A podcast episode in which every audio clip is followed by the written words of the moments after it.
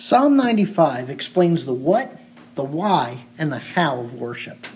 Verse one reveals that worship is oriented towards God, not humanity. Verse two reveals that an attitude of thanksgiving is the proper mindset in which we enter into God's presence. Verse three to five and seven reveals the content of worship is on God as King, Creator, and Shepherd. And verse six reveals that the act of worship is one of surrender and submission. While the date and the author of this psalm are unknown, based on the context, we can determine that it was likely written for worship in the temple. Also, Psalm ninety-five is associated with the Feast of Tabernacles. And while the theme of this psalm is about worshiping God, interestingly, it ends with a warning, a warning about worshiping God. And so we've entitled Psalm ninety-five, Worshiping the Lord.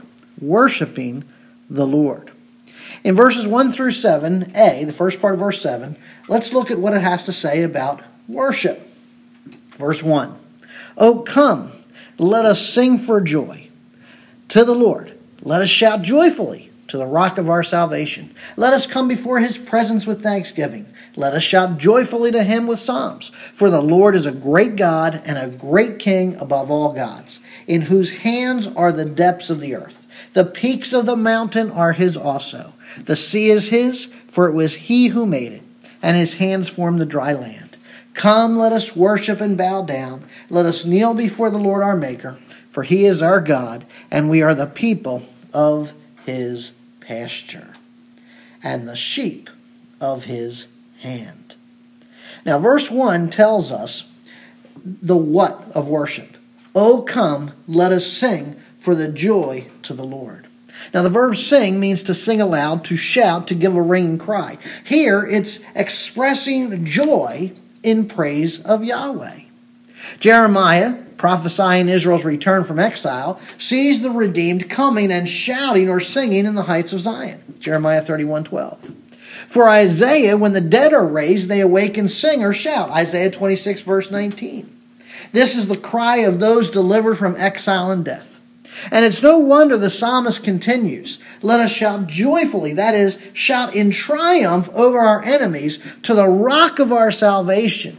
And Yahweh is the rock or the fortress, that, that is the secure refuge of those who he has delivered.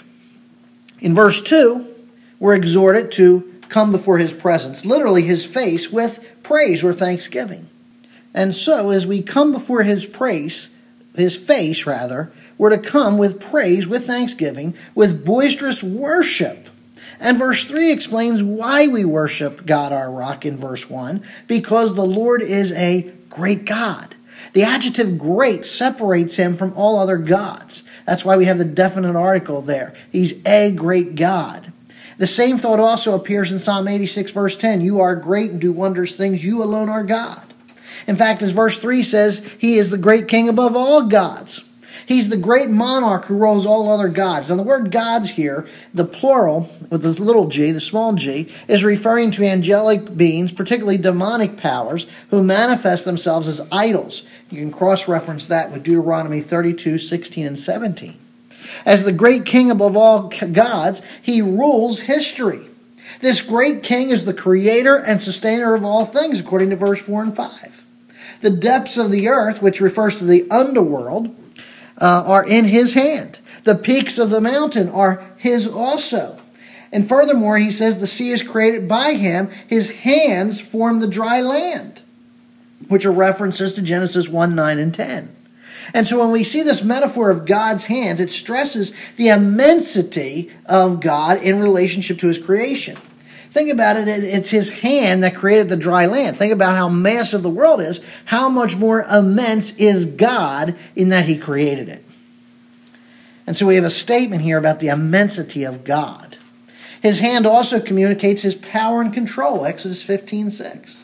Jesus says of his sheep, "Neither shall anyone snatch them out of my hand," John ten twenty-eight. And so his hand displays his power, his control over all things.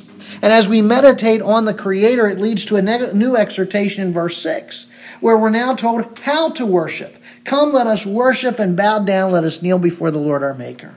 The very word worship means to prostrate or bow oneself in surrender and submission to a superior. That's why when Moses met God, he bowed his head towards the earth and worshiped in Exodus thirty-four, verse eight. The idea of bowing down assumes a posture of supplication. In Psalm seventy-two, verse nine, it says, those who dwell in the wilderness will bow before him. You know, we wonder why do we bow our heads when we worship? Because we're prostrating ourselves, we're surrendering ourselves, we're submitting ourselves to our superior, to the sovereign one, to our maker. And that, is, and, and, and believe me, kneeling, if you will, represents our humility before God. And we need to have a humble position before God because he is our maker. And, you know, we need to make a very crucial point here. Our worship is not centered in what we get out of church. You know, there's this mindset today that, well, you know, when I come to church, I need to be inspired. Or when I come to church, I need to be edified. Listen, there's plenty of times for you to be edified. There's plenty of times for you to be uh, inspired. But worship isn't that place. Worship centers on submitting, on surrendering to God. It is centered on what we are giving God.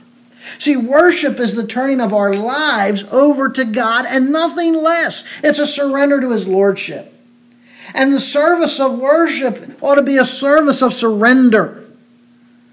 And I'll tell you, if we could really get a, a grasp of this, of what it means to surrender and submit, it would deliver us from much of this self-centered, so-called worship of the modern church. The basis for this submission, this surrender, is given in verse seven. We worship because God is our God. We belong to him as creator. But he's also our redeemer. He's our personal God. We are the people of his pasture, the sheep of his hand. It pictures here God as a shepherd who feeds his people in his pasture and protects them by his hand. And as shepherd, he receives, uh, God receives the ultimate expression as shepherd when Jesus declared himself to be the good shepherd who lays down his life for the sheep in John verse ten and eleven. And so in verses one through seven a, we have here the what, the why, and the how to worship. The what is that we are to lift up our voice in praise to God and sing to the Lord, to shout joyfully. You know, regardless of what we, we sing, the songs we sing, they're supposed to be joyful. In other words, you know, listen, and it doesn't matter how you play a song, it's not going to be joyful. You can have the most upbeat sounding song in the world, but if if your heart attitude isn't to sing this in a manner that praises God, that is joyful, then it's not going to come out joyfully. It's going to come out like a funeral dirge. We can sing happy birthday and sound enthusiastic, or we can sing happy birthday and sound like Eeyore. Folks, our worship of the Lord needs to be joyful, because, and we have to come to him with thanksgiving. Now, the why for such praise is that he's the rock of our salvation. He's the great God. He's the great King above all gods. He's our maker. He's our God, and we're the sheep in his hand. And the how of worship is we need to come in submission and surrender to him. That's why Romans twelve one tells us to offer our bodies as living sacrifices, which is our reasonable service. It's our priestly duty. That's what the word reasonable service means. Priestly duty in the temple. And now we come to the last part of this psalm, verse part B of verse seven through eleven. And we have a warning. And the warning involves answering the question, what will keep us from worship as surrender? That's what the warning is going to answer that question. What keeps us from worshiping as surrender or submission? Today, if you would hear his voice, do not harden your heart as at Meribah, as in the day of Masa in the wilderness, when your fathers tested me. They tried me, though they had seen my work. For forty years I loathed that generation and said, they are a people who err in their heart, and they do not know my ways. Therefore I swore in my anger that they shall not enter into my rest. Hard hearts. There's the answer to the question. What keeps us from worship, from worshiping is as a form of submission or surrender? And it's simple. Hard hearts. That's why the psalmist hears Yahweh recall the Exodus tradition as an appropriate warning. Listen now. That's the idea of today, if you'll hear your voice. Listen right now. The Lord is speaking. And he's warning us, as we have seen, of hardening our hearts as in the day, or as at Meribah. Now, interesting, the word Meribah was the rebellion, or the place of rebellion, the place of contention. As in the day of Masa, or as in the day of trial, the day when they tempted God. This refers back to Israel's doubting God's presence in the presence, rather, in the Exodus, and his subsequent provision of water from the rock. Exodus seventeen seventeen says, "So Moses called the name of the place Massa and Moriah, because of the contention, the rebellion of the children of Israel, and because they tempted, they tried, they tested the Lord, saying, 'Is the Lord among us or not?'" The Lord declares in verse nine that the fathers tested or tempted, that is. Exodus seventeen verse two, God, and tried him, as he says, "They saw my work in judgment and redemption." Of course, this reminds us of Numbers chapter fourteen. That was the tenth and final time God had had enough. In two years, there were ten different occasions between the, uh, the actual exiting of Egypt and standing in Kadesh Barnea on the uh, on, on the border of the Promised Land. It, over that two-year period, ten times these people had rebelled against God and tested him. And he finally said, "I had enough." Forty years, he says. Now, that means that includes the next thirty-eight years. So ten times between the actual Exodus event and coming to the Promised Land border, when they sent in the twelve spies. And then over the next thirty-eight years, they continued to test God and rebel against God and groan and moan and complain and so on and so forth, even though they saw his work. I mean, think about this.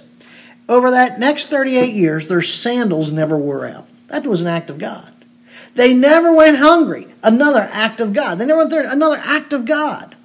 And yet for all that God was doing for them, all they could do was moan and groan and bicker and complain and murmur against God's appointed leaders. And so, he said, they are a nation of wandering hearts, not knowing my ways. The word ways there literally means my moral will, God's moral will. And after forty years, that generation died outside of my rest, outside of Canaan, outside of the Promised Land, because God had had enough. You know, how many times have we lost out on blessing because rather than having a heart of surrender, a heart of submission in worship, we've approached worship of God and said, man, I, what am I getting out of this? How am I going to be in, inspired? How am I going to be encouraged? How am I going to be elevated? When really, when we, you know, and again, there's nothing wrong with those things. There's time and appropriate place for that. But the worship of God is about elevating God. And it's about humbling ourselves. It's about examining ourselves. It's about bringing ourselves low, so that, not just so that we're focused on ourselves, but so that we can ultimately exalt God. What does God want? How can I praise God? How can I please God? How can I lift God up? As we've seen, this warning is for us, is for us now, today as well. Today, he says. God's voice is still speaking. You know, in Hebrews chapter three, verse seven eleven, the same exhortation is cited. Paul quotes this verse, and he concludes, "Brethren, beware lest there be in you an evil heart of unbelief, of rebellion, of murmur, of complaining, in departing from the living God, but exhort one another daily, while it is called today, lest any of you be hardened through the deceitfulness of sin." See, the answer for our hard hearts is to start listening to the voice of God. And this comes to us in the context of joyful worship, which is the expression of our submission to the living God, our rock, our king, our creator. Let us pray that God would give us right heart attitudes, so that as we come to worship, we're coming not for what we're getting, but rather what we're giving to our great God. Let's pray. Father in heaven, I thank you for the text here, Lord. I pray that you would help us all to examine ourselves.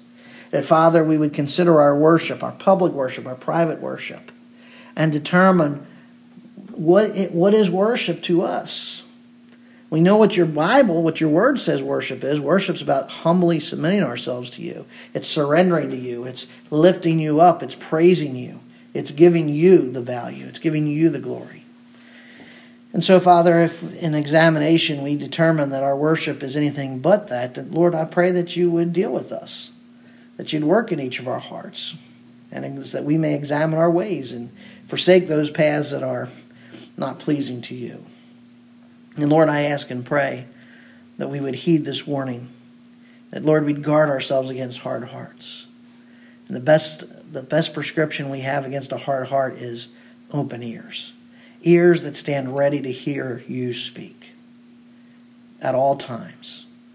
And most importantly, so often, in that still small voice. And Father God, as we have open ears, I pray we'll have soft hearts. Hearts that are ready and willing to surrender and submit to you as Lord. We pray this in your Son's precious name. Amen.